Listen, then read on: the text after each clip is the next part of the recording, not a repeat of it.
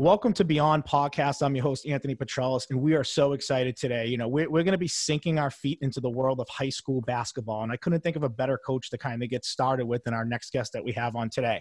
So I'm going to take a second and read some of the accolades that this coach has under their belt. There's so many. I'm just going to kind of be looking down a little bit. I had to write this all this stuff down. I feel like it's a it's a high school paper all over again. So, um, you know, our coach is the current head coach at uh, Braintree Girls Basketball High School from 2019. The current was a 17 year head coach of Bishop Feehan High School for the boys team.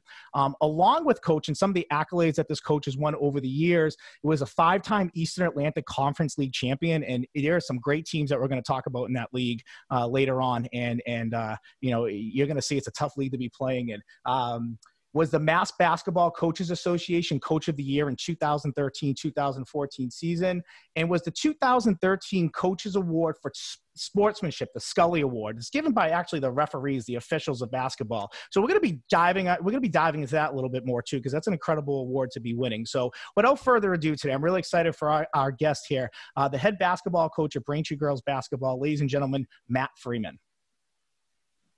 Hi, Anthony. How's it going? Really happy to be here. Appreciate all the work you're doing. It's uh, quite an honor to do a little research on your Beyond X's and O's and uh, have an opportunity to be a part of it. And, uh, yeah. I'm kind of uh, humbled because you said you your philosophy is to try to find some coaches with, as you call it, compelling stories. I think the words you use. So I don't know if I rise to that level, but uh, it's a it's an honor to be with you tonight. So thank yeah. you very much. Listen, I'm only here to report the facts, man, and the facts are the facts. So you, have done some great things, and we're going to dive into that. Thank so you. you. know, every every coach that I kind of talk to, um, you know, the first question that I really ask them is just, how did you get into coaching? I, I mean, I know you were a very good high school basketball player. You played basketball at Williams. You were stud there. Uh, so really talk a little bit about uh, how you got started into the world of high school basketball. Yeah, I'd be happy to. Uh, you know, in terms of playing career, you know, I was played on some really good teams in the high school and college level and NCAA tournaments and state tournaments. I was fortunate to be part of a high school team that, that made it to the Final Four in the state and played in the old Boston Garden, probably before when you were in diapers, probably Anthony, and uh, played in some NCAA tournaments at the college level, and uh, always loved the game. Was always really passionate about the game, and uh, however, when when my college career ended, um, you know, I kind of just figured I'd play men's league ball for a while and get a get a quote real job, and uh, and that's what I thought I would do. I actually started my career in the insurance business and uh, wasn't particularly successful, and I kind of came on to teaching and coaching almost you know sort of by accident. I was jobless a few months out of college and started randomly substitute teaching in my local high school, um, King Philip, where I was living in Wrentham at the time, and. Uh, very, very good friend of mine, Don Byron, who has been the head coach at a number of different schools over the years and is currently at Oliver Ames, had coached me in the Bay State games in high school.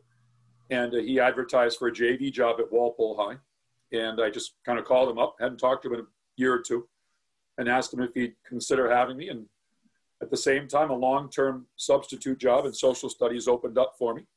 And I took that. And, uh, know, the rest is kind of history. I sort of, uh, I was a JV coach there for, for a few years and found that I loved it. And I, I absolutely loved the, the school schedule and teaching and coaching sort of blossomed, you know, from there. Yeah, and that's great. And I know you got your start at Walpole, but you you were also able to, after a few years of coaching there, you ended up getting to Bishop Feehan, where you played at high school. And let's I mean, let's just talk about it for a second. Yep. You're in the Sports Hall of Fame. You're a thousand point scorer, I believe, if I remember off the top of my head, one thousand fifty seven points. Correct. Yep. Awesome. Okay.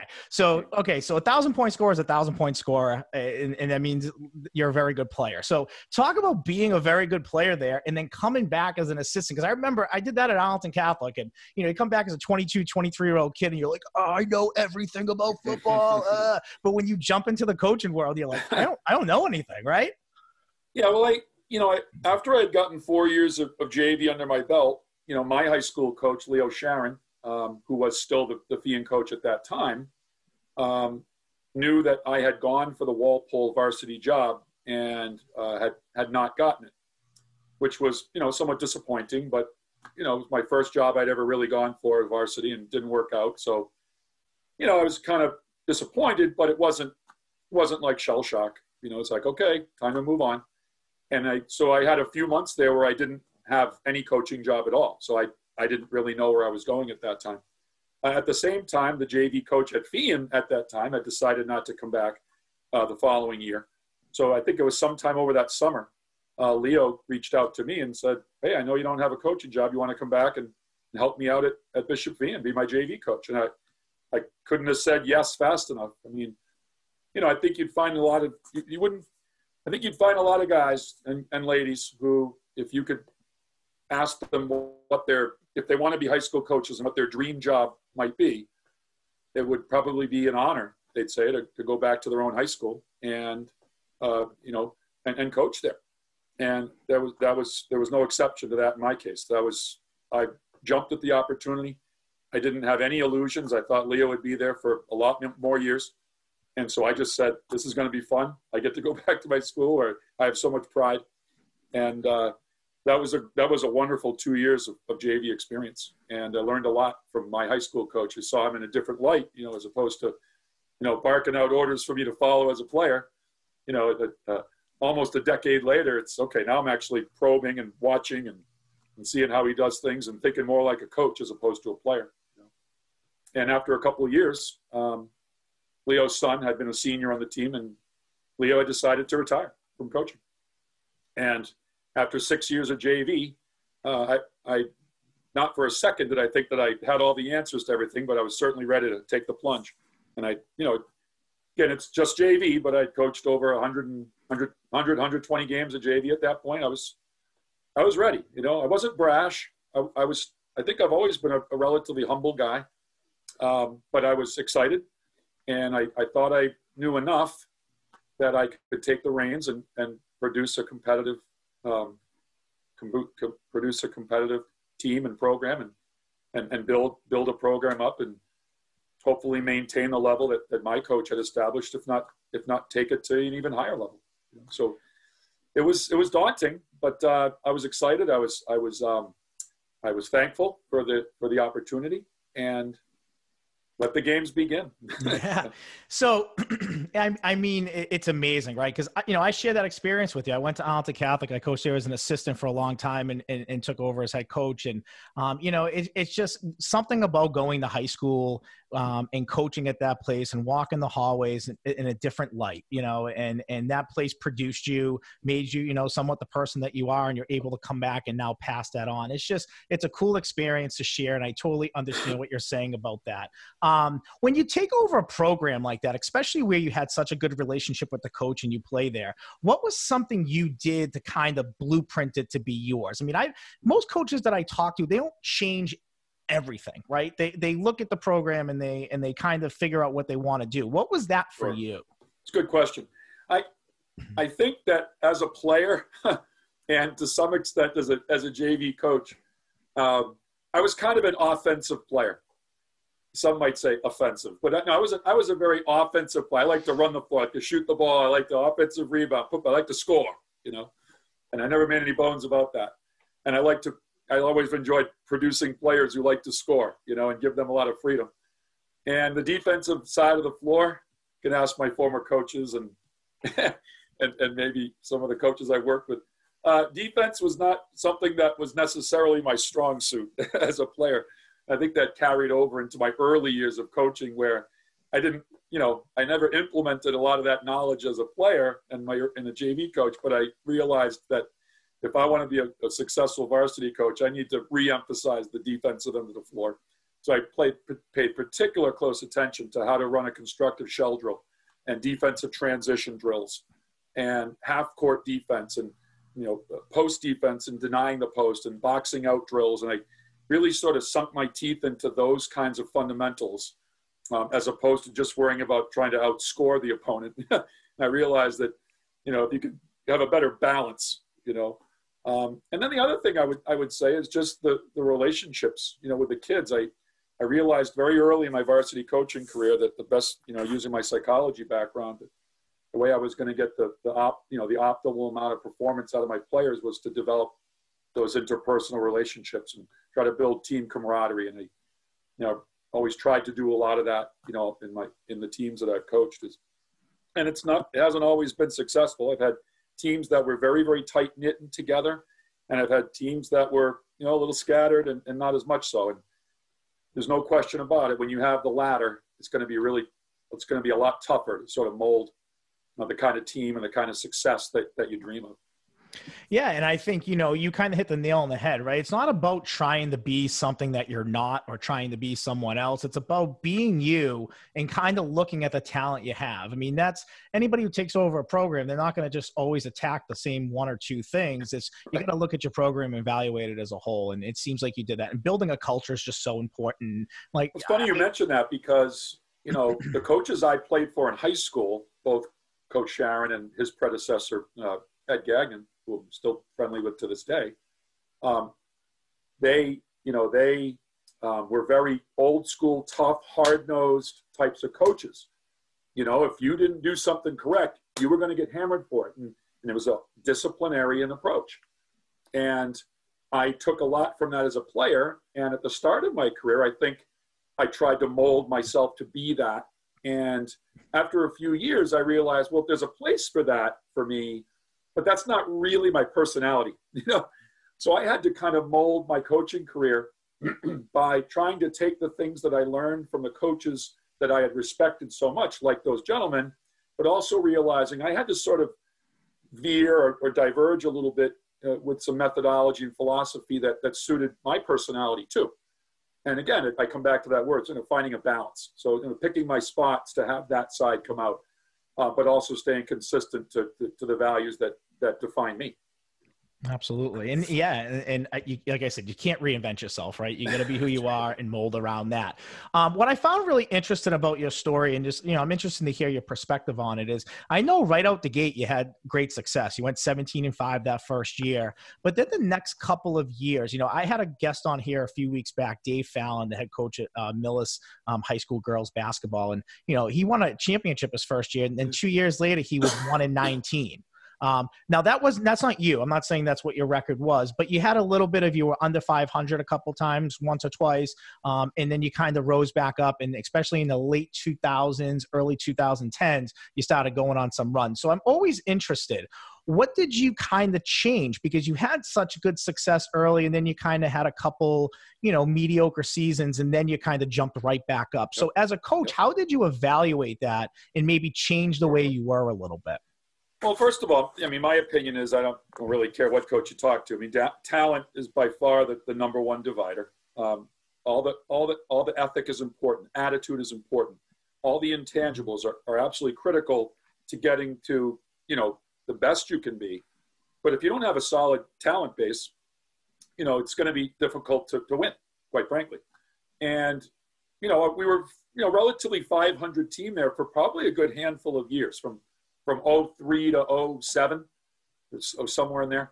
We had a 13 and 7 in there. We had a 9 and 11 in there. We had an 11 and 9. So we were sort of teetering around that 500 mark, always competitive, but how are we going to get to the next level? And I, I think the number one thing that kind of got my program going to the next level and becoming more premier was simply the fact that I was able to get a, a really good camp going.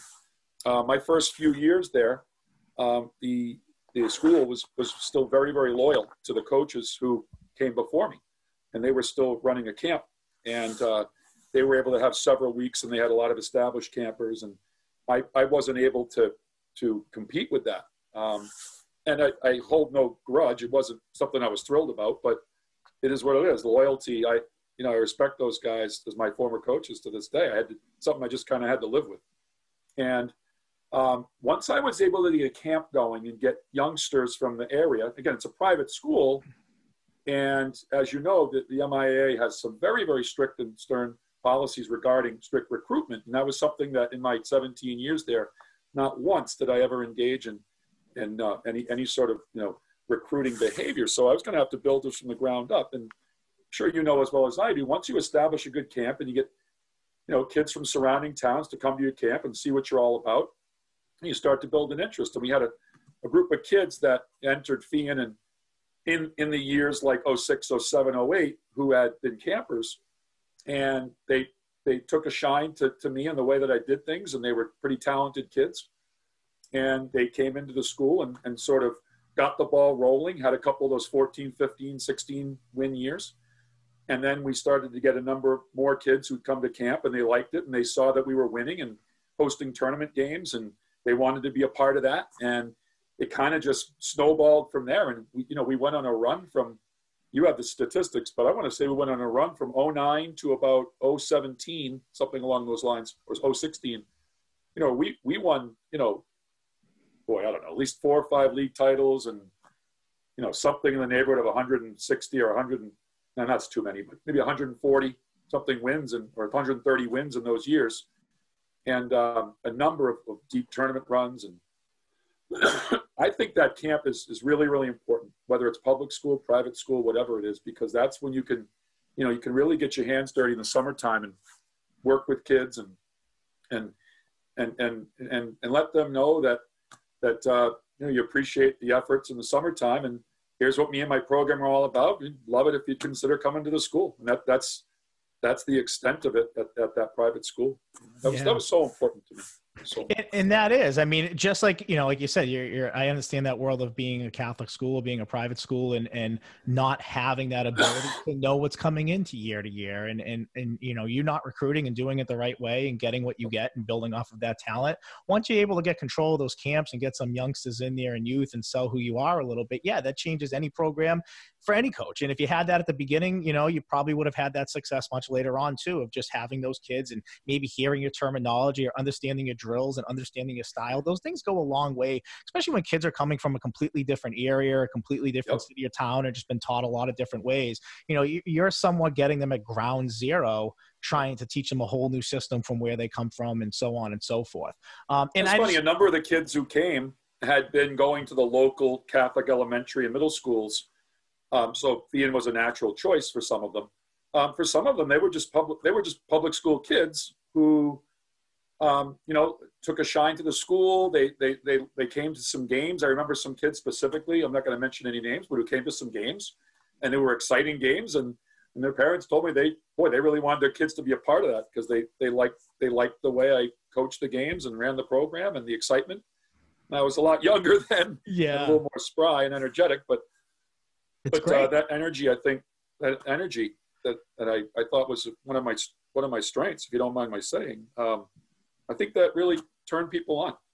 That's awesome. That's great. And so you mentioned statistics. Yeah, I'm going to talk about your statistics for a second. So um, again, when I when I take a look at this, you were you know, and I'm going to read some of your statistics and then your team. So this is you know really from like 09. Freeman was a four-time selection as the Sun Chronicle Boys Basketball All-Star Team Coach of the Year. You were league champ five times. In 2009, you had 19 wins, Division Two South Tournament quarterfinals. 2012, you had 16 wins. You reached the um, Division Two South quarterfinals again. 2014 2014, you went 21 and 2 overall and reached the Division 2 South semifinals. 2015, the very next year, you guys collected 19 wins and you took them all the way to the Division 2 sectional title to advance the MIAA Division 2 tournament. So the winner goes. And you guys lost to Danvers, who, oh yeah, was 27 and 0 that year and a pretty dominant basketball team. So were, you know, yeah, um, Danvers, that's that's one of the best high school teams I've ever seen, and we and we hung in with them at that garden, but at the at TD. But uh, Coach Walsh and, and his his programs are always stellar, and there was no shame in losing to them. And to win a sectional, and ironically, the sectional was over my good friend Don Byron, who had given me my first coaching job.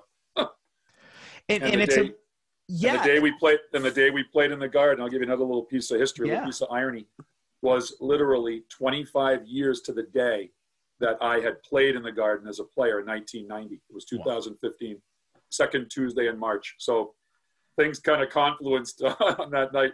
Unfortunately, we lost both games, but it was uh, it's quite quite a history there, and and then I'm sure you'll mention 2016 also another another good year. Yeah, and and so you know when I when I look at that, I say to myself, you know what we talked about earlier. You definitely built a culture. You know, you built a culture that was um, second to none. And and you know you, you again you kind of mentioned when you took over those camps, and then now you're seeing the after effects of it, especially in the 2010s.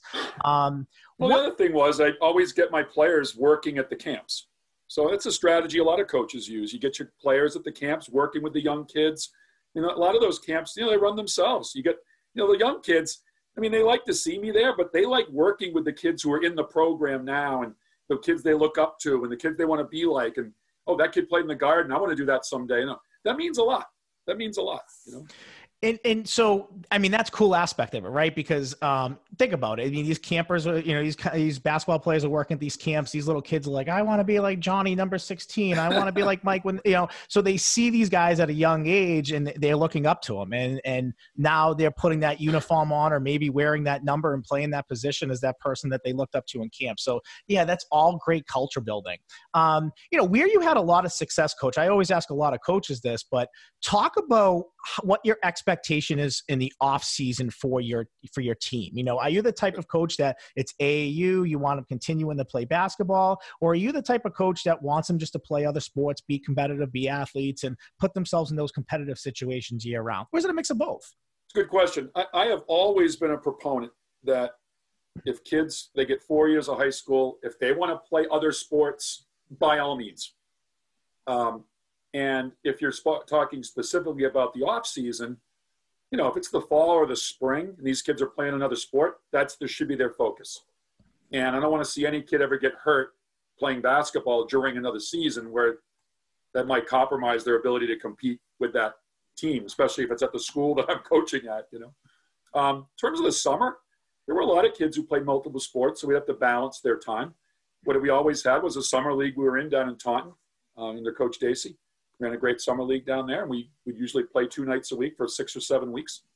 And uh, some kids might make it one out of the two games because they might have a, a, a, a you know, um, a baseball, the summer baseball. I forget what it's called. Um, uh, what's the what's the baseball uh, for the high school kids who, who, are, who, are, good players? There's a there's a summer baseball that goes on. Whatever it is, oh, um, yeah. or maybe they were at a football passing camp or passing league or whatever. Okay, hey, can can you make it one out of two or or talk to that coach of that sport and say, hey, what kind of commitment are you expect? Can we work something out here? Because, you know, I, I, just always felt like it wasn't my place to tell a kid he can't do something else. But if the coaches can communicate and try to share these kids' time a little bit, because we're all caring about our own programs. Um, but I always cared about the other, I tried to care about the other programs as well, because I, I wanted this, all the school to do well, not, not just boys basketball. But at the same time, I would say and, and in the sport of basketball, I can't speak to other sports because I don't have the knowledge. But in the sport of basketball, if you if you want to have a good team that, that's going to be successful, you kind of do need a couple, at least a couple of kids, you know, who's who that sport, you know, is their focus. And that's not something I mandated, but that's just a point of fact. So I was very, very fortunate during that really strong run we had that uh, usually each year I had two, if not three boys on the team who happened to be my best players who basketball was their focus. So they were really putting a lot of time into either AAU or finding time for summer league, or I'd open up the gym, uh, go in, literally go into the office, roll out the balls, open up the gym, which we're allowed to do by MIAA, and the kids could play and and whatnot. And when they said they were done, we get 10 or 15 kids and play pickup. And when they were done, okay, coach, we're done. All right, lock up the gym and, and get the heck out of there. And that was uh, always made myself available, except if I was on vacation with my family or, or if I was sick or something like that. But other than that, you know, I always tried to make myself available in the summer to give these kids as, as many opportunities to play as they could. We used to do some camps, um, high school camps the, for basketball are kind of a, you know, sort of a thing of the past, going a little bit by the wayside. But back then, there were still some really good camps going on. So we did a team camp every once in a while. And we did it for a few years in a row. And then some groups didn't really want to do it, so it kind of got phased out. Um, but those are some of the things we did, and I, I think all of those were, were important ingredients to the program getting to the high heights that it did. Yeah, and and it, like you said, I, I, love listening to other sports because they are so different, and to hear how coaches handle and manage their players in the off season and what they do and what the expectation is, and and just hearing basketball, you know, there there there's a lot out there. You know, there's a lot out there for kids no to do nowadays, and you know that's amazing. From maybe even when I was in high school, there really wasn't like you said, maybe camps, and but there wasn't too much summer league. It was, but not a lot as much as there is now. Um, you know, when we talk about your schedule, I mean, when we say you're 500 or sub 500 i mean let's also not like underestimate and talk about the league that you guys play in. I'm just going to name a few of the teams. And, you know, if I leave a few teams off, no disrespect, but I'm just looking at some of the traditional powerhouses that you guys would play against. And again, it's two times a season, a home and away, that you're playing some of these teams. Again, Bishop Stang, Walpole, Martha's Vineyard, Attleboro, North Attleboro.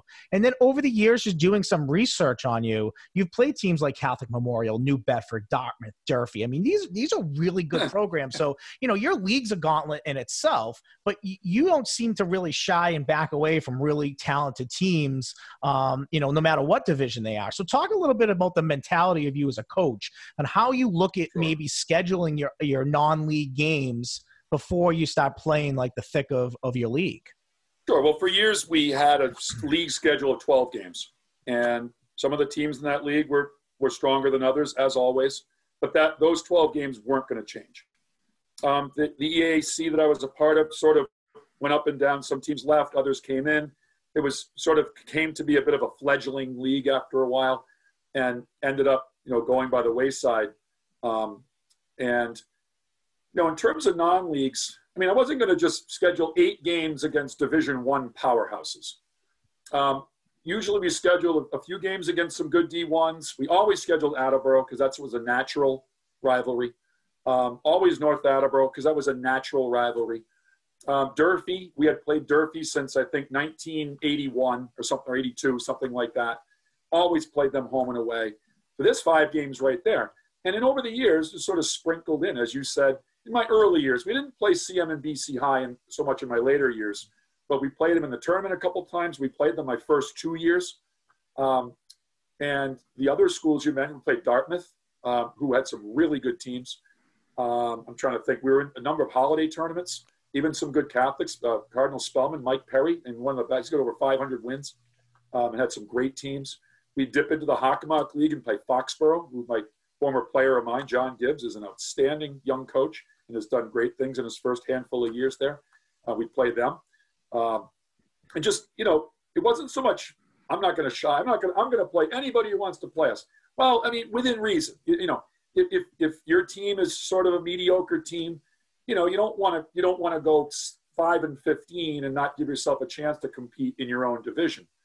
But at the same time, you don't want to be 17 and three and have played nobody, and now you're a you know now you're a sitting duck in the tournament, you know, paper tiger. Didn't want that either. So it was a little bit tricky. I mean, there were some years I had to schedule when, when teams started dropping out of the EAC, I had to schedule more non-league games. I mean, there were some years I had to get 12, if not 14 non-league games.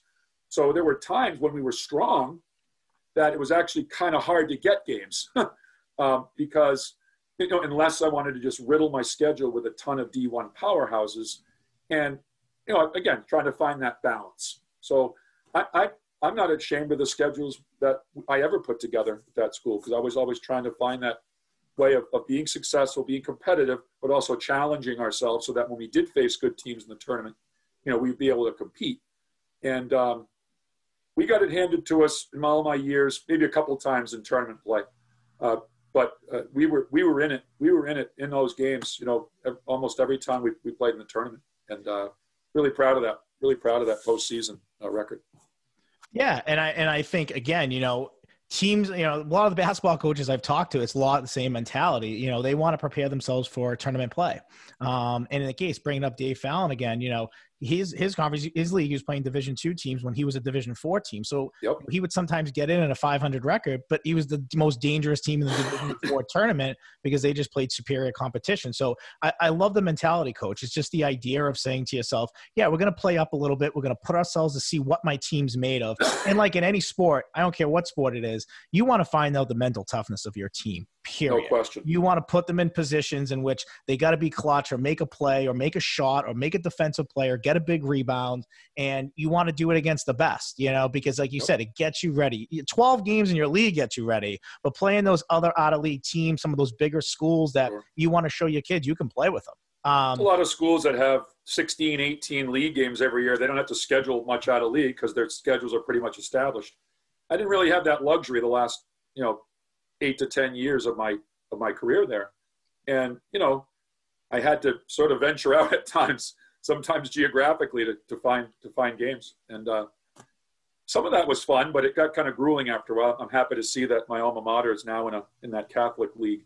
Um, just from a scheduling standpoint, you know, it's, it's nice to see for, for convenience and not having to schedule as many non-league games um, from this point forward. I'm assuming the pandemic will be over by next year, so it's it's nice to see that that's the case there. So I'm happy for them for that. Except the drive. Except the drive. Yeah, I guess there's some long drives. I don't know. I'm a bit removed from it at this point, but I guess there's yeah. some, some really long drives there. Yeah. Oh yeah. Being I think the trade off is worth it for the yeah. for that Catholic league. Um, you know, so you you alluded to it a little bit ago, but another thing we talked about when I did a little research, your coaching tree. I mean, you're you're like a Bill Belichick, Andy Reid esque here. You got a little bit of a coaching tree. Um, you know, you have the head coach at King Philip, the head coach at Xaverian, and, and as you mentioned, the head coach at Foxborough. So, I mean, talk about that a little because that's a compliment, coach. I mean, in any sport, if you have guys that you're grooming that are under you, and yes, they might have it and they might have the knowledge and they're hardworking and they got there in their own right, but they followed under you, they learned under you, they were able to take that step under you. So talk about how special that is to have a coach. Yeah. Have a coach. Yeah, well, one caveat. A couple of those guys, they didn't. I mean, only Coach DeStefano at KP actually coached with me, but the other guys played for me, and they both, they all have assistant coaches who played for me. so you know, we're, you're talking six, seven, eight guys who are coaching high school basketball in Eastern Mass, um, in the Catholic Conference, in the Hockomock League, you know, et cetera, who I had at some in some way, shape, or form player coach, but were sort of under my tutelage, and you know, I, I can't even begin to tell you how much pride that gives me to see guys that went to my high school, um, played for me, coached with me, who now I have coached against, um, were some tremendous players, but also um, just tremendous young men, gentlemen, absolute gentlemen great sportsmen um, who love the game and have a passion for the game, uh, just like just like I do. And if I have had any influence on on those those those young men as as as players, as a mentor, as coaches, or whatnot, then then I'm honored. Um, because I think I think the world of, every one of those guys. Uh, Coach Lindberg at KP and and uh, Coach Adams, who's Ryan's assistant at, at Xaverian, um, I mean, the list the list goes on and on and on. So when you have a chance to get to know people so on such a personal level as their coach, or in David's case, he was a volunteer assistant for me for seven years. Um, you know, and, and, what an honor to have them go forward and try to continue coaching in the sport that they love. And I went to some of the games last year that they had, and boy, it was just it was just so impressive to see them building their own craft. And um, I'm not, I'm not sure I influenced them all that much as coaches, but I, I certainly tried to as, as men and how to conduct themselves and sportsmanship and try to be classy and just treat the kids, treat the kids real well. And I tried to rub those things up. Those are always much more important to me than, than what the scoreboard said, you know, at the end of the night. Yeah, and and, it, and it's awesome. I mean, again, you talk about earlier building that culture. I mean, here you have players come through your program, and you know they might have went on and played a college, but again, you had the root and made them fall in love with the sport and learn that sport, and here they are now doing what you did for them for others. So Thank you. that's what's coaching is just so amazing. And I think that it's such an emotional thing. You know, you you connected with your players. I mean, I have players that since I've started this have been emailing me, calling me, texting me. I, mean, I had even someone send a letter in the mail. I mean, super old school, right? But like snail mail. yeah, it's just it's amazing. It's amazing the effect that you have on your players. And to see that, you know, only people that coach really understand that, that how that makes you feel as an individual. Um, yeah. when you see that. So, uh, tip the cap to you, Coach. Um, Thank you. I want to talk a little bit uh, style. You know, I, am just curious. This is more me as a fan that doesn't yep. know a lot about basketball. Just I can watch it and follow it, but as far as yep. the X's and O's go, I'm, I'm, not there. I'm not your guy. But um, you see know, me try to look at a football pattern. I have no clue what I'm looking at.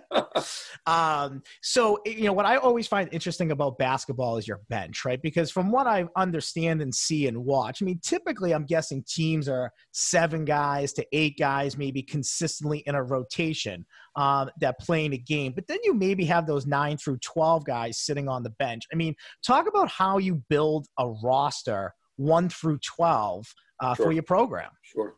Yeah, I, I, think you I think you pretty much hit the nail on the head. In any in any varsity team, you can usually, in my at least in my career, could bank on seven to eight top guys, maybe a ninth in a given year, but we could keep up to 15. I usually tried to keep around 12. Some years I had more, some years I had less if I didn't have a lot of bodies. Um, but it can absolutely at the varsity level get a little dicey with guys 10, 11, 12, 13, maybe even nine. Some of those really strong teams I had, you know, our top seven or eight were, were really, really strong. And, you know, to some extent, unfortunately, I wasn't able to get as many kids a lot of playing time as as I, you know, maybe would have my heart would have wanted to. But you know, at the varsity level, at that at that stage, you're you're committed to winning, and you, and that's that was my first commitment. Other than providing, hopefully, providing a good experience, was we're trying to win games here, and it's not it's not it's not charity. You know, it's it's an opportunity to hopefully produce a good product, give yourself a chance at state tournament play, and then really test your mettle and, and see how far you can go. Uh, so you know, I always tried. I always tried to be very respectful to the kids who maybe weren't going to get the same number of minutes. But uh, you know how it is. It's it's those first few weeks when you let a kid know here's where you stand. Because I, I always tried to take the honesty approach with kids who were sort of on the fringe or maybe weren't looking a lot of minutes and you know here's here's where you are you know just so that they could make the best informed decisions for themselves and you try to take the honest approach and for some kids that works and coach, I'm all in, you know. And for some kids, it, it ends up burning you because they're, they're all in at the start, but those cold, those cold winter January mornings of Saturday practice at 8 a.m. start happening. Their motivation isn't what it was on December, you know, December 6th. And um, so it, it, it, can be a, it can be a grind trying to find that balance between showing respect to those bottom bench guys and also saying, well, you know, I, I have a goal here. I want to, we're trying to win every game, you know, so that was something I, I definitely struggled with internally over the years. I think I think there's probably a lot of coaches who, who do. Um, but that's just, you know, I, I, I, I, have, I guess I have a heart, you know, I, um, you know, I, I try to care about all the players, but unfortunately, oftentimes the way you're perceived um, is dictated by um, the amount of playing time that every single kid gets. And unfortunately, in this profession, when you sign on, you know that to some extent, you're going to be judged uh, based upon you know sub, uh, objective factors like that, like playing time. And it's it's unfortunate um, that you know, un, un, you know it's unfortunate that that sometimes you know folks can't can't see the forest you know for the trees. Um, but I've also had a number of wonderful folks over the years who never I never heard a word. In fact, they were ultra supportive, even though their children weren't weren't highlighters, weren't headliners, and, and star players. Uh, so it, it, some of that is dictated year to year. Some of the years we're not as strong, maybe that gets more kids opportunities. Um, or the years that you really were, if you're winning by a large amount, you can get kids in who don't. But they know the deal on that. They, they know that they're really only getting those minutes, you know, because the team is either up big or down big. And it's, it's not a mystery. Um, I just always felt honesty was the best approach. And I guess some kids felt like I had already given up on them if I told them where they stood uh, in, at the end of tryouts. But I continued on with that process, and I think for the most part, it, it served me pretty well. You know. Yeah, and I and I think when you coach too, you know, especially if you are, let's say that nine through twelve kid, you know, you also find out what that kid's kind of made of a little bit. Maybe it's a younger guy towards the end of the bench, or maybe it's a more older guy, a junior, a senior. But you also kind of find out a little bit about who they are. And I've seen in football. I mean, I've had kids who started, you know, day one by week six or week seven. They're maybe not starting and somebody else is, or some kid who wasn't getting any reps is now getting way more reps as the season goes on, maybe due to injury or maybe just due to, you know, they're making themselves known at practice and we're giving them some time and they're understanding the system. So, you know, I think that can absolutely happen in basketball as well. Yeah. I mean, and you know, contrary to what some folks believe, I never never gave up on anybody, but you know, if if other kids are performing better on a regular basis than in practice, and that's really where you see it.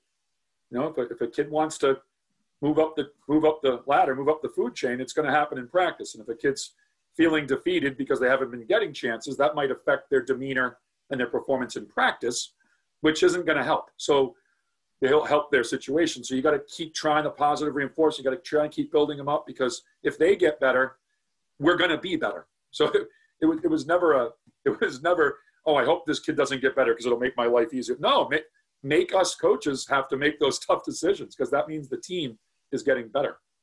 Absolutely. And and and you know kind of transitioning into the next thing and, and i hope i don't i hope i don't mess this up so correct me if i'm wrong here. Um, you know one of the awards you won was that sportsmanship award and i think it was in 2013 it's called the scully award. I'm going to let you explain it a little bit more because sure. i will not do it justice but sure. it's a pretty big honor and i think it's something really worth mentioning because as a coach i respect i respect that a lot because i know it's not the easiest to keep your temper and keep your calmness when you're coaching and you're in that competitive nature. So um, sure. Talk a little bit about the award and, and, and, how you got recognized for it. Thank you. I'm, I'm, i appreciate you giving me an opportunity to talk about this. Um, Paul Scully was a longtime uh, commissioner of IAABO, Official of Referees, Board of Official Referees, uh, Board 30. Uh, I think it's based out of, I think it was based out of Taunton, where Paul lived, and um, and uh, they they had an inaugural uh, sportsmanship award for coaches in 2013. And they decided that they were going to start giving an award on a yearly basis to one coach from all the different schools that they officiate, from all the different leagues they officiate. There had to be 40, 50, maybe even 60 schools that they represented in their officiating. And um, I received a call from, from the secretary of the officials at the time. And I don't usually receive calls from referees, but so I said, "Oh, hey, how you doing?" I knew the guy. He had refereed games when I was in high school, and he said, "Oh, I, I, I want to share some good news with you." I had no idea that he hadn't even had the award before, and he explained to me the, the purpose of the award and that they were going to honor me with it. Uh, their inaugural award, the first time they were going to give it out, they were honoring me with it. And I'd been in the game, now, uh, coaching head coach now. I think it was 11 or 12 or 13 years at that point, and I, I was absolutely stunned.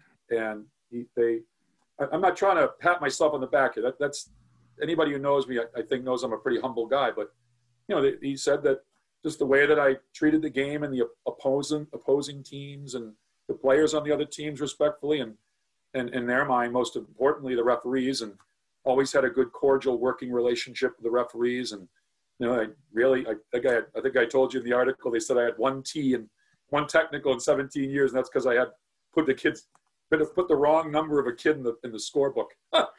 but um, I, I, just never really felt. I just never really felt that the the officials um, were responsible uh, for you know largely for the the results in games that we played. Sure, there were a few games where I wish a few calls had gone the other way, but there were also games I'm sure that we had some calls that went our way.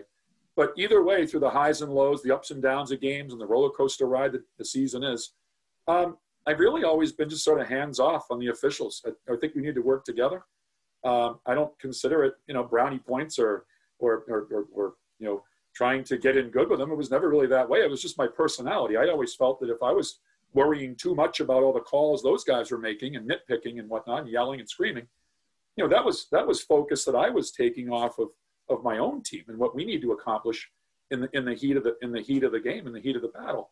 So I, I learned very, very early on in my career that, you know, it, it doesn't really do my team and my players much good to model the kind of behavior um, where I'm adversarial with, with the officials. I, that's just never really been a part of who I was. And I'm not saying everybody should be that way. I'm just saying that's who I was. And to, to receive that honor, I brought a couple of kids with me to the, the next board meeting that they had, a couple of my captains that year. And because I was really, I was very, very proud of that award. And I, I through you know I've had I've had my share of success on the scoreboard, but I, I can unequivocally say that that the, most, the proudest moment of my of my coaching career has been receiving that Scully Award, um, and there there really isn't even a close second. Maybe winning the sectional and going to the Garden, but beyond beyond that, I I, I, I just thought that was the pinnacle. I thought that was the pinnacle, and uh, just it just meant so much to me. And a little another little touch of irony there is that uh, I work at Braintree High School where I coach and the principal of Braintree High School, who was hired two or three years ago, is a man by the name of Dr. Chris Scully from Taunton, and that's Paul's son. Wow. So it's it's just it's just weird this confluence of, of different things that occur. And he's a great, great guy, and we're so happy and lucky to have him as our as our headmaster. Wow, that's amazing. That's it, that's it, my that's my sense of the award, and just what an honor. And uh, I just I was really I was really proud of it It, as you should be. I mean, listen, I, I, am not sitting here being like, oh, this guy's floating his own boat. I'm like, yeah, this is a heck of an award. Um, and that's why I really wanted to give you the floor to talk about it. it. Shows the type of guy you are. And again, alluding back to your coaching tree, right? Let's talk about it. I mean, you have some successful players under you and, you know, uh, people that coach with you are off. So again, the way that you conduct yourself, the, the culture that you have there, it shows because it's spreading and it's affecting other programs. But I agree with you. It's an amazing award. Thank you. Well deserved. Um, just getting to know you. You're just such a nice guy, humble guy, easygoing guy. And uh, yeah, I really wanted to give you that. I thought that was really important for our audience to hear. You know, the type that means a lot to me, Anthony. Thank you. Yeah. Um, and so I'm going to jump into this next subject and, and, and obviously I'm going to give you the floor again to kind of talk about it. And one of the big things I, I research, and I research a lot of these coaches is of all the success that I named, again, you know, sectional championships or semifinals or quarterfinals, 20 win seasons, so on and so forth. Um, and again, coaching at your alma mater, um, so on and, and so forth. You, you, at the 17 years in Feehan, Feehan after your, after your, I believe it was the 17, 18 season, um, you know, you kind of let go as coach. And th- it really stood out to me because I, I did research and I, I, read some newspaper articles. I read the Herald, I read the Sun Chronicle. And the biggest thing that I kept coming back to was there was really no explanation of why. I mean, you average 15 wins a year. I, I want to say you won like 240 games. Am I am I in the ballpark there? Uh, I was a win shy of 250. Okay, so two. My first win at Braintree was 250 last year. Yeah. yeah so so um, you know record speaks for itself. You double the amount of wins and you did losses. You know, you played an extremely tough conference. You win an award that you conduct yourself incredible on the sideline. You have an awesome coaching tree. You're a thousand point scorer. I mean, I'm not trying to like paint this picture here, but I'm just being real. I'm going to read some of the quotes, um, you know, that I found in the paper, and I think this is really important for you know for kind of my research. So this was kind of the quote from the AD, and I'm not knocking anybody. I'm not knocking the school. I'm just kind of reading what I what I read in the paper um, or the article that I read. Um, we are grateful for Coach Freeman and his many years of service. He's always represented Feehan well and has been an excellent role model for the entire generation of Feehan basketball players. Very true. Uh, Matt is a man of character and positive role model. As a Feehan graduate and a storied Feehan coach, he will be a part of our Feehan family forever. So when I first read that, I thought maybe you retired or something. Or like, just decided to kind of like, you know, you were done, you know. Um, and then the more I researched it, even people that were writing the article is just kind of baffling on, on what happened. And, the, and, and according to you, there really wasn't a reason given. I mean, some of the quotes here, again, humble that you are, the type of guy that you are. I mean, most people in that situation might tell how they feel. And, you know, I still love Bishop Feehan and always will. I'm just extremely disappointed in the people that made the decision. I love coaching this team. This the kids were great.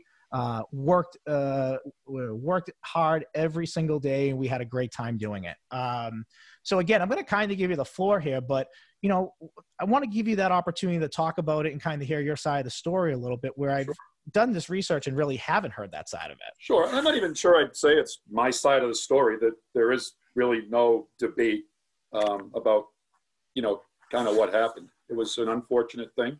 Um, I I think clearly you hit the nail on the head in terms of you know we're we're two and a half approaching on almost three years later in April. And other than speculation from some different sources, some more or less reliable than others, um, there really there really has never been an, an honest explanation provided to me uh, by the by the powers that be, by by upper administration. Uh, I think that's unfortunate. I think that we're starting to see a little bit of this more and more over the years in, in high school sports. Um, oftentimes, it's fairly well known what the reason is, even though it's not a very good reason.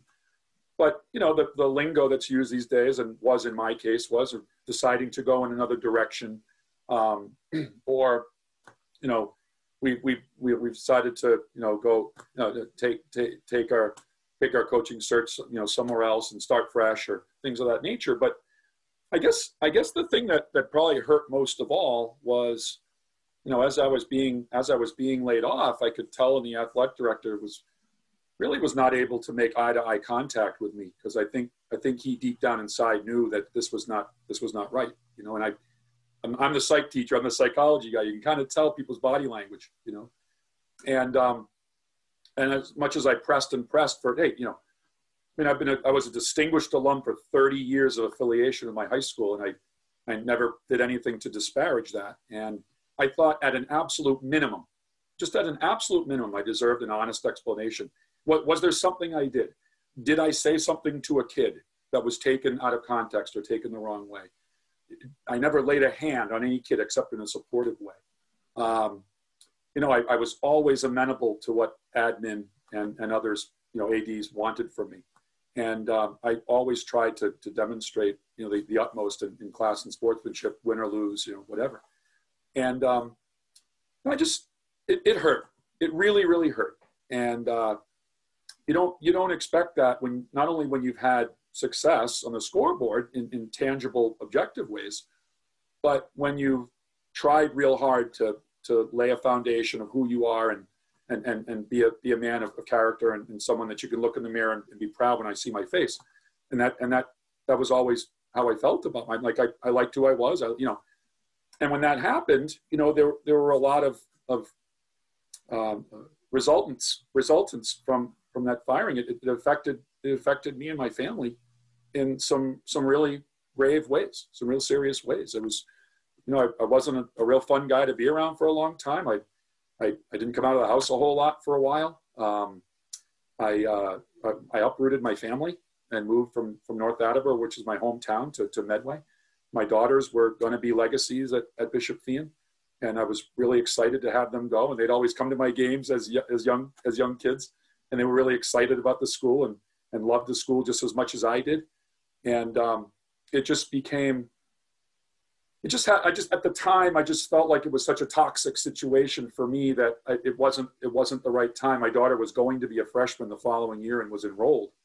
And I, my wife and I just decided this is not, this is not the right time uh, and, and environment for, for our daughter right now because of, I didn't want her to have it start off with a bad experience because of something that happened to me. I, I didn't think that would be fair to her, you know? And um, so, yeah, it, I think it was. I think hurt. I think I think hurt was the number one thing, and I um, I, I just feel like I just feel like just uh, in general, whether it's coaching, whether it's any kind of job, um, you know, when when when people quote decide to go in another direction, um, I think I think the people that are losing their jobs, I think they deserve the respect of at least having some specifics. Was it a parent? Was it a group of parents? Was it you know? and and and that's that's it's you know it's something that you know I had to get over, and I, I largely did, but it still sits it still sits with me. Um, I won't lie, it still sits with me. It still it still stings a little bit, not like it did at the time, because I've had to move forward with my career and and, and go into some new avenues, which, which I've done. But I, I'd be lying if I said it, it didn't still you know have an effect on my life to some extent. It you know it, it does, but uh, you know I, I still behind the scenes hope that the program does well and and a lot of those kids that are in the program right now, they're seniors. They had all come to my camp and they're very, very good players and wonderful young men. And I had really looked forward to coaching them. and um, it just wasn't meant to be. And uh, that's, you know, that's, that's kind of my initial, initial comments on that. I, you know, any, anything else on my part, even to this day, would, would largely be speculation. I think that the, I think that central administration already kind of had a mindset that this is what they wanted to do and we're kind of just looking for the for the right right time or opportunity. Uh, my last year, I will say, we were 11 and nine with a team that many people who were friends of mine in the coaching community said, "Oh man, if you can get this team anywhere near 500, you deserve Coach of the Year." We went 11 and nine and got in the tournament, and, and gave a really really good Hanover team a good half of basketball. They ended up running away from us in the second half at Hanover, and that, that was my last game. And uh, I still remember it and those boys, you know, very very well. And I I always appreciate and respected the boys on that team because they worked really hard. And as you said in that article, I that was said, I, I truly enjoyed working with that group. I thought we I thought we overachieved, and uh, I always thought that was a mark of, a, of, a, of at least a decent coach. You can get a little bit more out of the team than than maybe what was expected. Yeah, and and and I appreciate you you know talking about that. I know that eh, listen, coaching's an emotional sport, right? I mean, at the end of the day, it's emotional. You you invest a lot into the kids. You invest into you know the season, the off season, the weight room.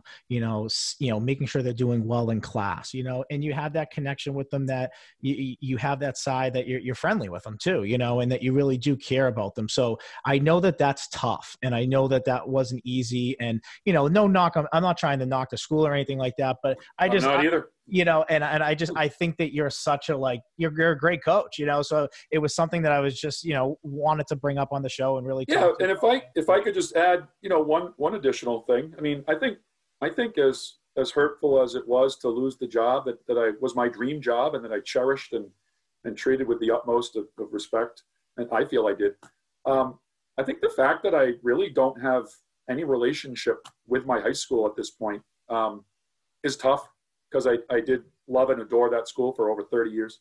I haven't been back on the campus since um, since the day I was allowed a few days after I got fired. I was allowed to come back and and say goodbye to the boys who were going to be coming back in the program the next year. And I mean, I did that with tears in my eyes. I mean, that was that was one of the hardest things I ever had to do in my life, you know. And since that day, I, I haven't been back to the school or been back on campus. It's that's something that'd be really hard for me to do. That would be particularly emotional, I think.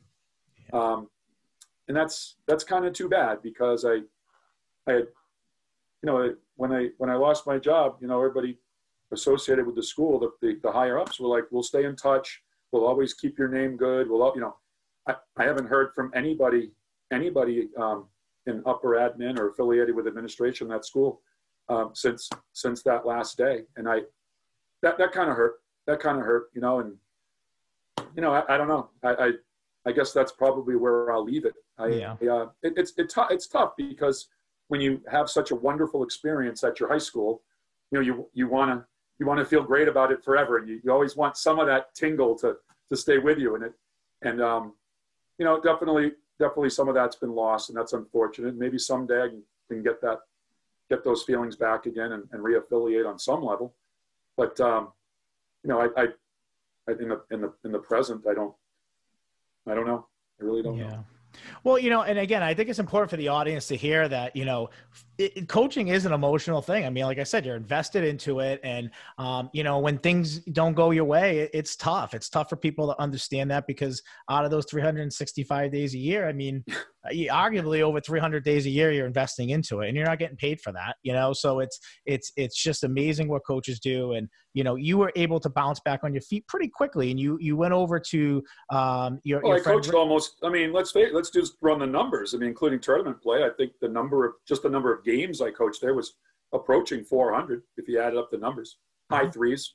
Um, that's a lot of sweat. That's a lot of tears. That's a lot of joys, a lot of wins and some losses, some glorious wins and some devastating losses. But no loss is, is that devastating, and no win is that great that you, you know, can't try to keep yourself centered. You know, and and so that's that's a lot of lot of investment of, of love and, and time and energy.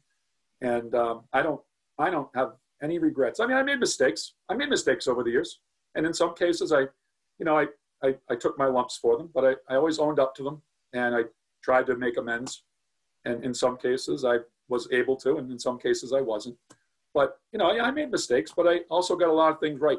you know? Yeah. and um, that's that's kind of yeah and, as like, we heard you got a lot of things right. You know we, we, we heard it. Um, but you were able to bounce back on your feet. And i think you know sometimes things happen for a reason. And as weird as it might seem and you might you haven't aligned the stars quite yet to why it happened you ended up with coaching as an assistant that following year under ricky grady who is uh, you know a good friend of yours a Dover Sherborn and you win a state championship. So i'm going to ask you this in two parts because doing my homework a little bit. Part one talk about what you kind of learned. I mean, you were a head coach for a really long time. You coach yep. underneath somebody. They win a state championship. I mean, talk about maybe what you learned a little bit as being an assistant coach. And sure. then I want to talk about that championship game because ironically sure. enough, it was against Bishop Stang, who you correct. played in your league. So obviously, you add a lot of value there. Um, you have you a great. Can't make this stuff up, Anthony. So you just can't make this stuff up. Yeah, know? it's cool. So I mean, your story is just so interesting, and it just yeah, Rick, carries Rick over. Grady is a is a very very good friend of mine. We coached against each other in tournament play. We'd worked together at summer camps, Rising Star Camp, and whatnot. We were very very close. Anyway, and you know, I had applied for a couple of varsity jobs the spring that I lost my job, and um, I didn't I didn't get either job, even though I was a finalist.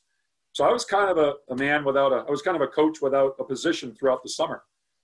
And a couple of coaches that I didn't know as well had asked me if I wanted to come on board, and I said, you know, I, I think I'm just going to sit this out for now. And when I moved to Medway, Rick was Rick also lives in Medway, which is also ironic. And uh, Rick's just a super first class guy in, in, my estimation. And he, he kind of just you know, very, very calmly and coolly said that his varsity assistant wasn't coming back. And he asked me if I might want to come on board. And at first I said, I, I don't think so, Rick. You know, and he kind of sweetened the pot by telling me a little about the team and what their goals were. And he had a bunch of seniors coming back. And, and that was the age group that I was accustomed to being with. And, and ultimately he said, why don't you just give it a, give it a, give it a try? We'll give it a, you know, and I, I said, okay. And I was fortunate enough that the athletic director at, at Dover Sherborn at the time was a, was a man named Jeff Parcells, who's a real, real, real good friend of mine. And we've become, you know, really close friends over the years, these last couple of years. And he, he, um, he rubber stamped it and we talked about the Feehan thing. We talked, we talked about it all, you know, and Jeff's a guy who's always going to do his homework on things and, and he trusts Rick and he trusts his coaches. And then, and those two giving me this opportunity, I'll, I'll always be indebted to them for that because but the run we went on um, was was really the, the stuff of legend. And you know, as an assistant coach, I, I guess I just tried to think about in my mind in all my years of coaching. I had a few different assistants, not too many. I was pretty fortunate to have some some guys who were my assistant for for pretty consistent guys for for a number of years. What what qualities did I what would I want in an assistant coach? And that is loyalty above all else you know, it's not good to have an assistant coach who's always questioning everything you do behind your back. That that's just disloyalty. You can't have that. So I pledged my loyalty to, to Rick from day one. And I just said, you know what? I would want coaches who are constantly bombarding me with possibilities. Hey, want to try this? Hey, what do you think about? And if he never tries any of them, no problem. And if he tries every one of them, okay. But um, and, and Rick would, would pick and choose some some suggestions. And but Rick's his own man and a wonderful coach. And uh, you know, so if you took something that I suggested, I was, I was flattered by it, you know, and um, we just had a, we just had a real great symbiotic relationship, you know, between the two of us and played off each other well. I was, I was kind of the, the humorist in the, on the staff, just trying to keep the kids loose before games because I always thought that was an important skill of an assistant, not make it all feel like the, the walls are caving in just because we have a little adversity, or not allowing them to feel you know too pumped after a win, but you know keep things in perspective and just had developed a real good relationship in my own right with with a lot of the boys that were on that team, and it, it just became a real honor, you know. And, and as far as the season was concerned, you know, we were having a solid year anyway. I think we were in the neighborhood of 11 and four or 12 and four or something like that. We went on a little run at the end of the regular season to finish 15 and five, and we went into the tournament with with, with reasonable expectations. Hey, let's let's let's let we got to get a home game. Let's get a home win. I don't want to speak for Rick on this, but I think he'd, he'd, feel the same way. Let's get a home win and let's see let's see what the next round brings. And we had a chance to play Whitinsville Christian on the road on the second round, and we went over there and, and really just had a tremendous defensive performance. And uh, then we were on to the semifinals at WPI and and played Sutton, who was outstanding, and just kept the train rolling and won the next two games and actually pretty convincing. It was just convincing at Worcester State, and then we're on to the state finals. Wow, you know, and uh, I had never gotten that far. I'd gotten to the semis. I'd never gotten to the state finals. And it was at Holy Cross. And wouldn't you know it, we're playing against Coach Santos and, and Bishop Stang. You know, just a tremendous team, tremendous program. And he won a state title in, in 016, I think. It's funny, he had won a state title in 016. I think they were something like 20, 20, 22 and 2 or 23 and 3 or something like that. And two of their losses were to us that year. And he had won the Division three state title and we had gone to the Division Two uh, game at the Garden. So yeah. two pretty two pretty good teams in our in our league. You know, and so I, I knew some of the kids were the same. Some of their best players were the same kids that I coached against since they were freshmen at Stang. Very very good players. And I you know I kind of went back and looked at some of my notes and watched some film and looked at tendencies and whatnot. And and I'm not. I, I, I make no illusions illusions about anything. I, we didn't win that title because of me. okay, I was a side piece uh, and knew my role. But you know, a couple little matchup things here and a couple little defenses that they liked there, and it helped. I think it helped us put together a good game plan. And uh, if that played a, a small piece in, in, in in victory in that game, then then that's that's tremendous. That's tremendous. But what what an honor to be part of that program for a year with with Rick and Jeff, and I'm just so proud to call them really good friends of mine, and they they allowed me to have a an, an exceptional year after what had been a, a really really difficult year in my life. So it kind of kind of resurrected my you know my mood and, and, my momentum and and my desire to to get back into into coaching uh, at the at the head coaching level. Yeah, and so I mean, then hearing what you said earlier, this is all kind of connecting the dots. So you know, then you're you've been a teacher at Braintree since '97, I think you said to me. Um, 97, 98 was my first year there. There you yeah. go, right? So here you are as a teacher there, well-respected teacher, and now all of a sudden the girls' job opens up, and we know the history of the girls' program there. They're pretty dominant in the you know mid 2010s, so you know later 2010s, and probably before that, but just doing my homework a few years back. Um, so taking over a pretty good program. I know that lost a slew of talent the, the years before. Um, but talk about how that opportunity popped up for you to, to land in the spot that you teach at. So it's not a long commute for you. You probably have some of these kids in class. So I do. Uh, talk about it. well, Coach McDonald, I mean, clearly legendary women's coach who's now chosen uh, where she works in guidance at Norwood to be the boys coach. Unbelievable. And is doing, and is doing a fine job there. Uh, hasn't skipped a beat. Um, uh, for her own reasons, I we haven't really talked about her reasons. I, I think it was just because she wanted to go to Norwood for convenience and challenge herself with some new challenges after having been such a dominant coach on the girls' side, um, and just had some wonderful Braintree girls teams throughout the decade, uh, numerous state titles and whatnot. And coaching girls wasn't something that was ever really on my radar. I mean, I coached boys for 24 years, and I had a comfort zone, especially in that job that we've talked about. And and um, but I, I basically told Rick I was probably going to be one and done and I was going to start looking around. Uh, I suppose if nothing had come out, I, I may have gone back there. But know, the girls' job opened up, and initially it didn't really pique my interest. I was kind of like, all right, let's see. You know, I don't really know any of the girls on the team. They had a number of very good players who graduated and played college or playing college ball now. And so initially it was kind of like, all right, let's see who the next coach is that comes along or whatnot. And got to talk with my with my really good friend Bob Crook, who's the legendary boys coach at Braintree, and he tried to sort of sweeten the pot for and tell me a little bit about you know, how, how great it would be for us to work together, and which it has been, and um, things of that nature. And just tried to do a little research about the players, where they were coming back, and and um, you know the, the convenience of already being in the building, and thinking philosophy of how that could work in you know to my advantage or work in my favor. And I was you know it, it wasn't for the for the um, faint of heart, but I, I decided to take the plunge and interviewed, and it was a, it was a tough interview. Um, you know, I was challenged with, with questions about coaching the young ladies, and and I, I was offered the job uh, later late in the summer, and um, I accepted.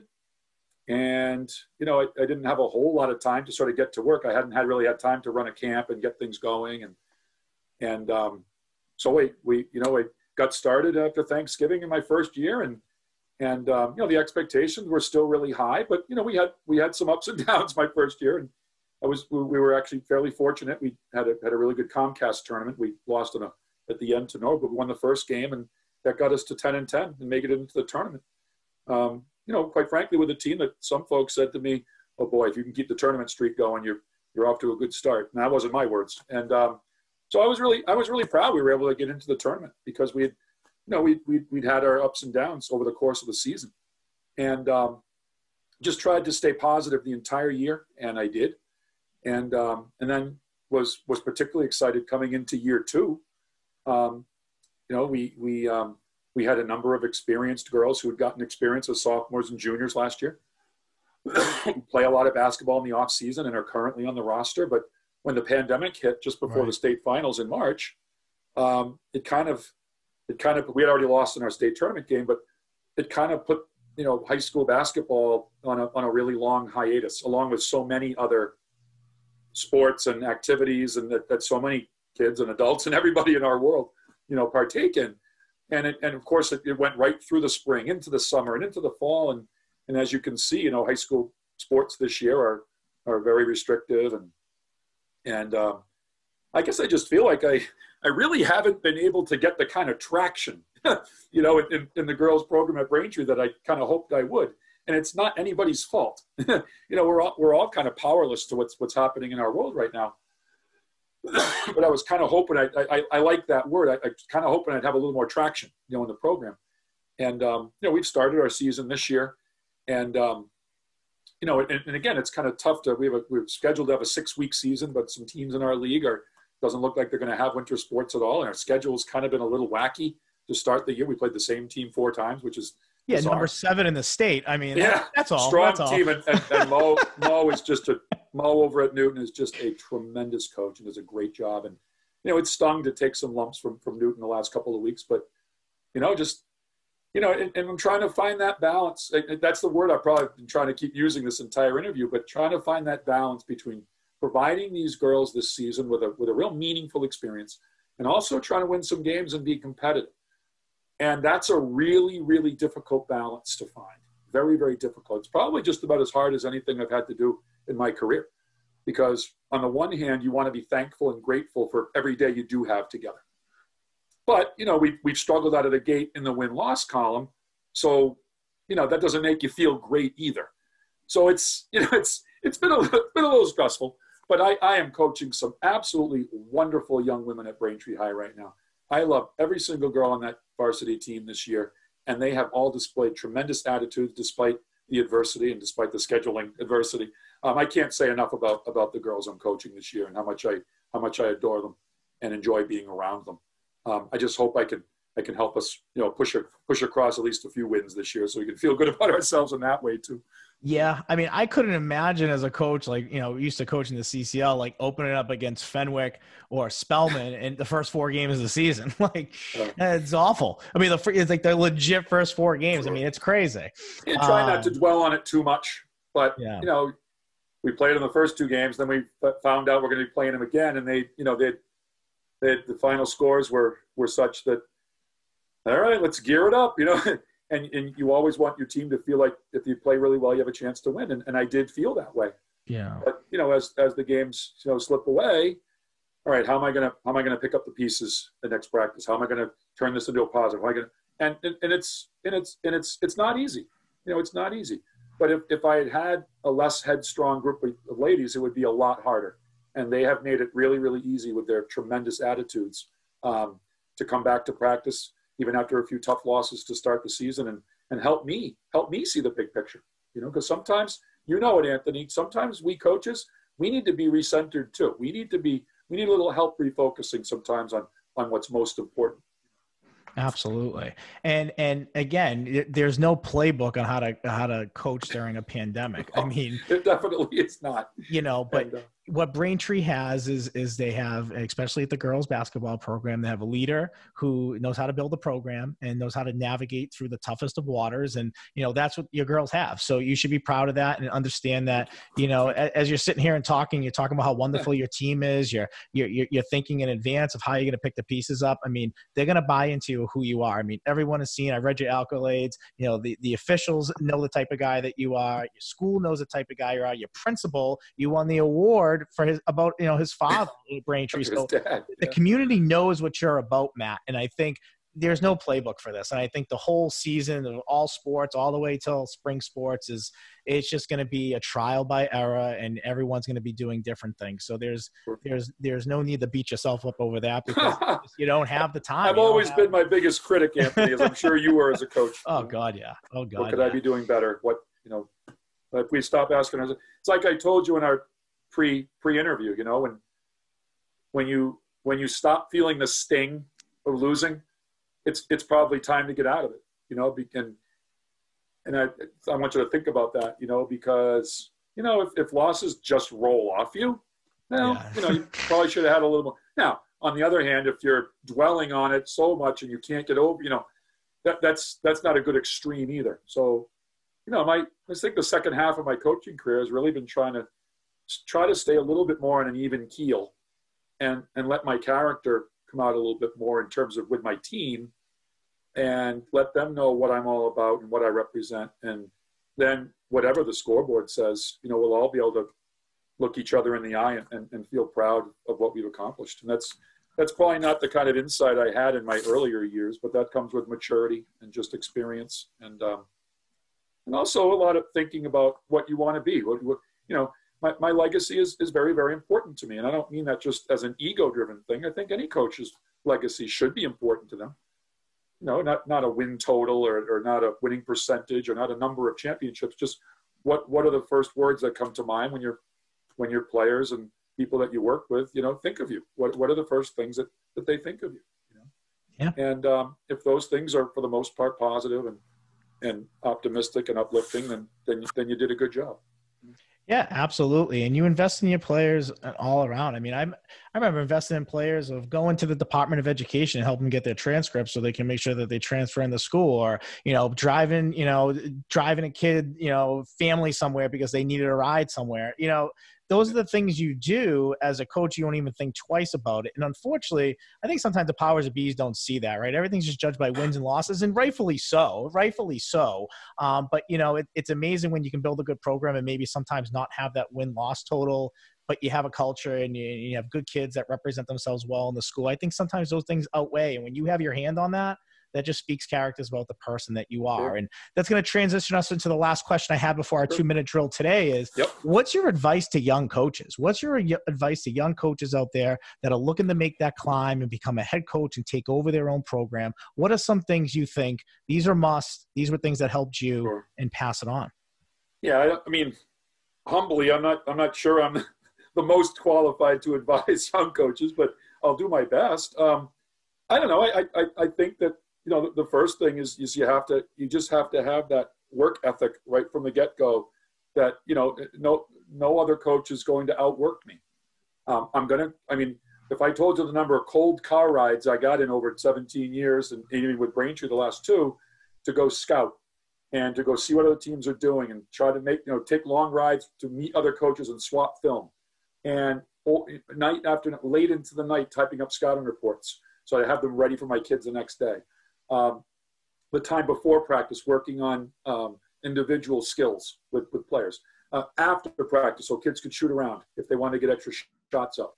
Um, the time spent with admin, uh, talking about issues with a kid that came up or this that came up, and and you know pre-game uh, stuff, post-game stuff, uh, talking to the press. Uh, I mean, there there are so many layers to it all, and I I loved every minute of it, you know. But I don't I didn't always win, but I never really felt like I got outworked. Never really felt like I got outworked. Um, I lost teams to games that had more talent than us. I lost teams to uh, games to the teams that had less talent than us, and that's going to happen. And it happened on the winning side as well. But I never really wanted to put my head to the pillow and feel like another coach was outworking me behind the scenes. So I always made sure that when I got when I got to practice or in the game or on the weekend or whatever, for that three month, three and a half month period, I was, you know, completely immersing myself in my program and thinking about ways that we could improve. And I knew that if I was doing that, you know, whatever whatever the scoreboard said, I was going to be able to look myself in the mirror. And I really feel that way. I don't, I know, and I, I work really, really hard in Braintree. I, I worked hard for, for Ricky whenever Rick, whenever he needed me. Uh, I was there for him. And obviously, as the head coach at, at my alma mater, um, I, I, never, I never, I never, I don't know if I outworked anybody else, but I, would be shocked if anybody outworked me. Um, and I, so I think, I think developing that work ethic first of all is so, so critical. Having that mindset. Um, there really is, there really isn't a lot of time off when you're running a, you know, a, a, a, a big, a big program. Yeah, absolutely. And I think that's great advice to, to young coaches out there and, you know, to that looking to make that leap, man. I, you know, I love doing this show because I have so many assistant coaches that listen to this and, and they just talk about the things that they learn from coaches and things. And, and I, I always say, I always have a notebook of writing things down. I've written quite a few things down today. And, um, you know, it just, it, it, it's awesome, coach. I really appreciate you coming on here. You know, I think that you, you've had a heck of a coaching career. Um, and, you know, Braintree right now is really lucky to have you and to, to, you know, coach where you teach, I think is really cool and really special. And, um, you know, hopefully when we get back to normal, you can have that full off season and really working with your team and, and being able to go into a season and, and, and really I hope so. I hope keep wearing your masks. You know what I mean? Yeah. yeah. No, I mean, I, I, I, guess in conclusion, if, if I could say one thing in conclusion, yeah. Um, we talked about legacy. I mean, I think, I think one, uh, other than that Scully Award, I mean, one of one of the things I, I think that I'm really happy about as the years have gone on. I mean, I, I still get calls and texts and emails from former players I had back in 01, 02, my first year. Um, you know, I, I, went out not too long ago, had, had dinner and, and, drinks with a, with a former player from 05, 06, who was a really good player. And, and, you know, it, when I see these players and they reach out to me, that just, that just means so much. It means more than any 20 point game they ever had. I'll tell you that. And I, I have so many former players, as I'm sure you do, who, when I see them or talk to them or whatnot, or they reach out to me, it's just so meaningful and so heartfelt. And that's again another example of that being recentered and realizing why we truly do this in the first place. Um, I love to win like anybody else does, and I hate to lose like anybody else does. That's a given. That's a given for any competitor. But what are we really doing this for? Is it just to win? And I, I feel fortunate to be able to honestly say it's never just been about winning or losing to me. It really hasn't. The relationships I've made at the JV level and varsity level and assistant coach level and girls level and whatever um, are, are, thing, are, are mem- and the memories I've, I've made are, are things that are going to stay with me for a lifetime. And, and, and regardless of what happened in my, in that job, um, nobody can take that away from me. Nobody can take that away from me. And those memories and, and, and my legacy there will, will live, will live on forever. And um, that's a very emotional thing to say, but that's how I feel. Yeah, and and I can tell, Coach. I can tell, and you know, and and that's why I just was so intrigued about having you on here because you just seemed like such a humble guy, and just your responses in that whole situation. And thank you. I was like, let's you know, let's let's make this work. So thank you. again, thank you for coming on. We're gonna jump into our two minute drill segment. If you've seen the okay. show before, I'm just gonna fire some rapid fire questions at you about the game of basketball. I do sure. get a challenge flag. Uh, if you know, if I want to throw a challenge flag and get a little bit of an explanation, uh, insane. This wasn't in the pre-interview, Anthony. But yeah, you know, you got you got to watch the whole episode to know this comes at the end. That's what I always tell my guests. It's funny, Good. but yeah, it's it's a fun segment. I get such sure. great feedback from it, Love it. from the audience. So um, I'm to set my timer, and here we go. Um, if you could stay in one defensive set set all game long, all season long, what the, what type of defense would you play? Man to man. Okay. Uh, most dominating defensive player you've ever coached at any level? Dominating defensive player at any level. Well, any pro- any school, I should say, any school that you coached at. Was probably a kid I had at Feehan who went on to play at Babson, Frankie Oftring. He he could change shots. He was about six foot five. He jumped real well. He played on a national championship team at Babson. He he was an he was good at both ends of the floor, but defensively, yeah, it was probably him. Yep. Awesome. Um, would you rather have a dominant point or a dominant center? I think high school basketball games largely are won and lost by your guards. So I want a kid that can handle the ball, is not going to commit turnovers, can distribute, and cares just as much about the assist as they do about you know, the point total, and and just gets as much joy out of that. You know?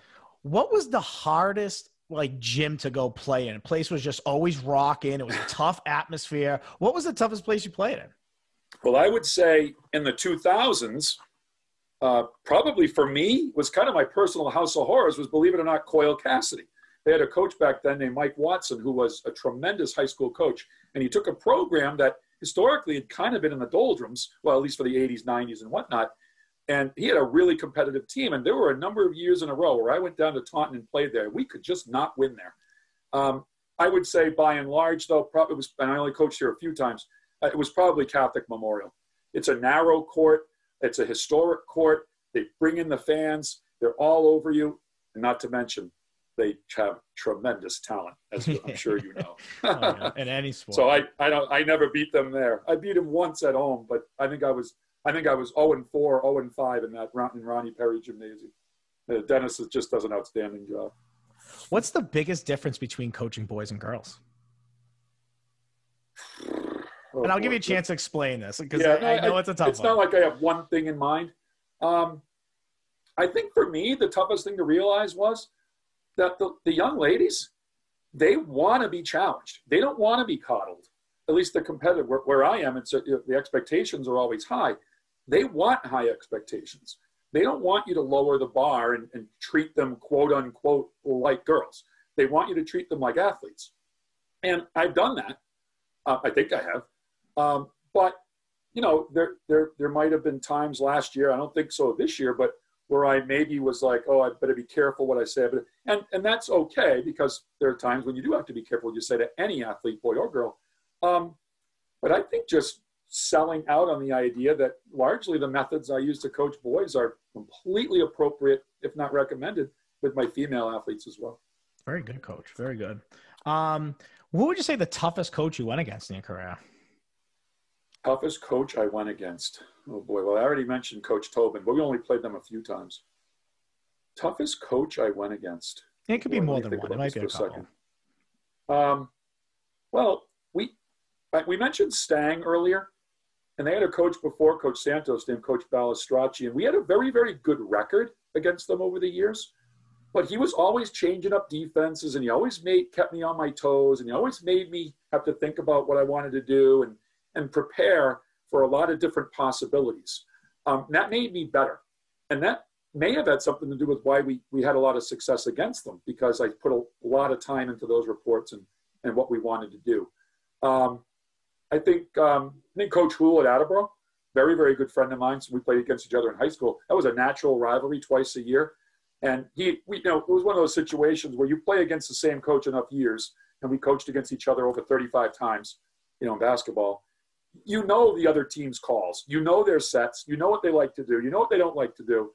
So when you know someone that well and what they, et cetera, um, it, it's tough to throw in a lot of surprises and, and it, it's tough to uh, uncover uh, you know, it's t- tough to get wrinkles by them and things of that nature. So I'll always cherish the memories of those Attleboro Feehan games. They were some of the most fun experiences of my life in coaching. Um, and, and last one I'll ask you: What's the biggest victory in your uh, in your career? Well, pro- you know, number one was probably the sectional final, uh, which it was my first one because I had had five. Uh, that year, I won the semis against Foxborough and Coach Gibbs, who I mentioned earlier uh, who was just a wonderful young guy. And I had lost uh, four other previous semifinals.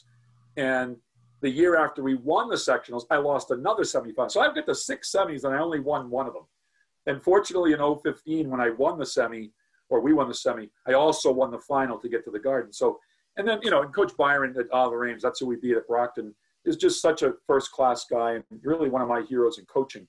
So to be able to defeat one of your heroes in a close, hard fought game and have him be so classy about it, it just made the whole experience wonderful. Um, I, I mentioned it before, but the one time we beat the one time we beat CM was was always was always etched in my mind. And we also we actually beat BC High one time. Coach Philip, uh, I'm sorry, Coach uh, Morelli, uh, who has, has long since retired. Uh, we were down we were down big in the in the first half and came all the way. We had lost them by 30 three days earlier And we beat them at home on a, on a buzzer beater in the lane to beat BC High. So those are that was a that was a special one. It's going way back. It's going way back. But um, so many home tournament games that we hosted. So many of them in the 2000, you know, 2010 through 2016. We hosted the first round or two every one of those years. And that gym, when it's full for tournament games, uh, this it's a pretty impressive venue. Uh, and I'm not trying to you know go back in the memory memory lane, but I remember some of those games, so many of them where they had to tell people they couldn't come in because it was already packed to the gills, and it was hot, and it, you know what a great environment for for a state tournament.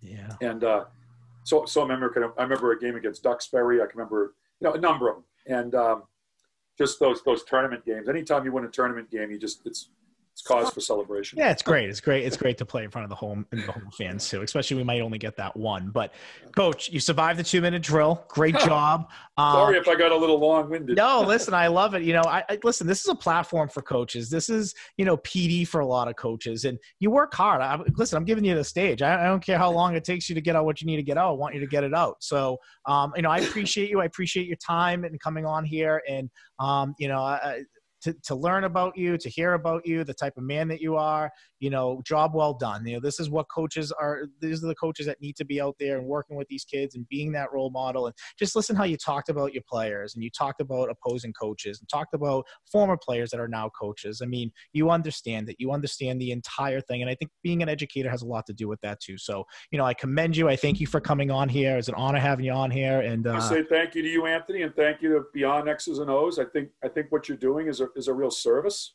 Um, and I'm planning on, well, maybe when the season's over, going back and watching some of the other episodes you had. I think it's going to spark an interest. I hope, I hope you're able to um, really build an even greater following and, and, and bring in, uh, you know, a lot of real good people. And, and, and I, I, I hope to be able to support you in any, in any way that I can. I appreciate that. Yeah, that's the plan. That's the plan. We're gonna we want to grow every week, and you know our audience is growing. I'm getting great feedback, and we're just excited. You know, to me, this is a passion of mine to to be able to talk about the two things I love the most, which is you know you know well, one of the two things I love the most. I didn't say the thing I love the most, but coaching and and, and working and working with youth. You know, to to to be that role model, to be that you know person that they look up to, and to re- lead them the right way. That's a huge responsibility. You know, you're you're you're parallel with parents and trying to to make sure that the kids are learning things the right way and doing things the right way and representing themselves both on the field and off the field the way that you expect them to. And it's that's tough and and some coaches might not you know some coaches might not think that, but th- that's a tough thing to do. And I think there's so many great coaches out there who learn how to balance all of that. And I'm lucky to get them on the show I've had them on so far. Well, so. I've tried, and sometimes I've tried, and sometimes I've failed. Yeah. But um, you, overall, I'm doing okay. You know? Yeah, you're doing great. You're doing great, Coach. So from Beyond Podcast, again, Matt, thank you for coming on today. Uh, from Beyond Podcast, I'm your host, Anthony Petrellis. Uh, until next week, thanks so much.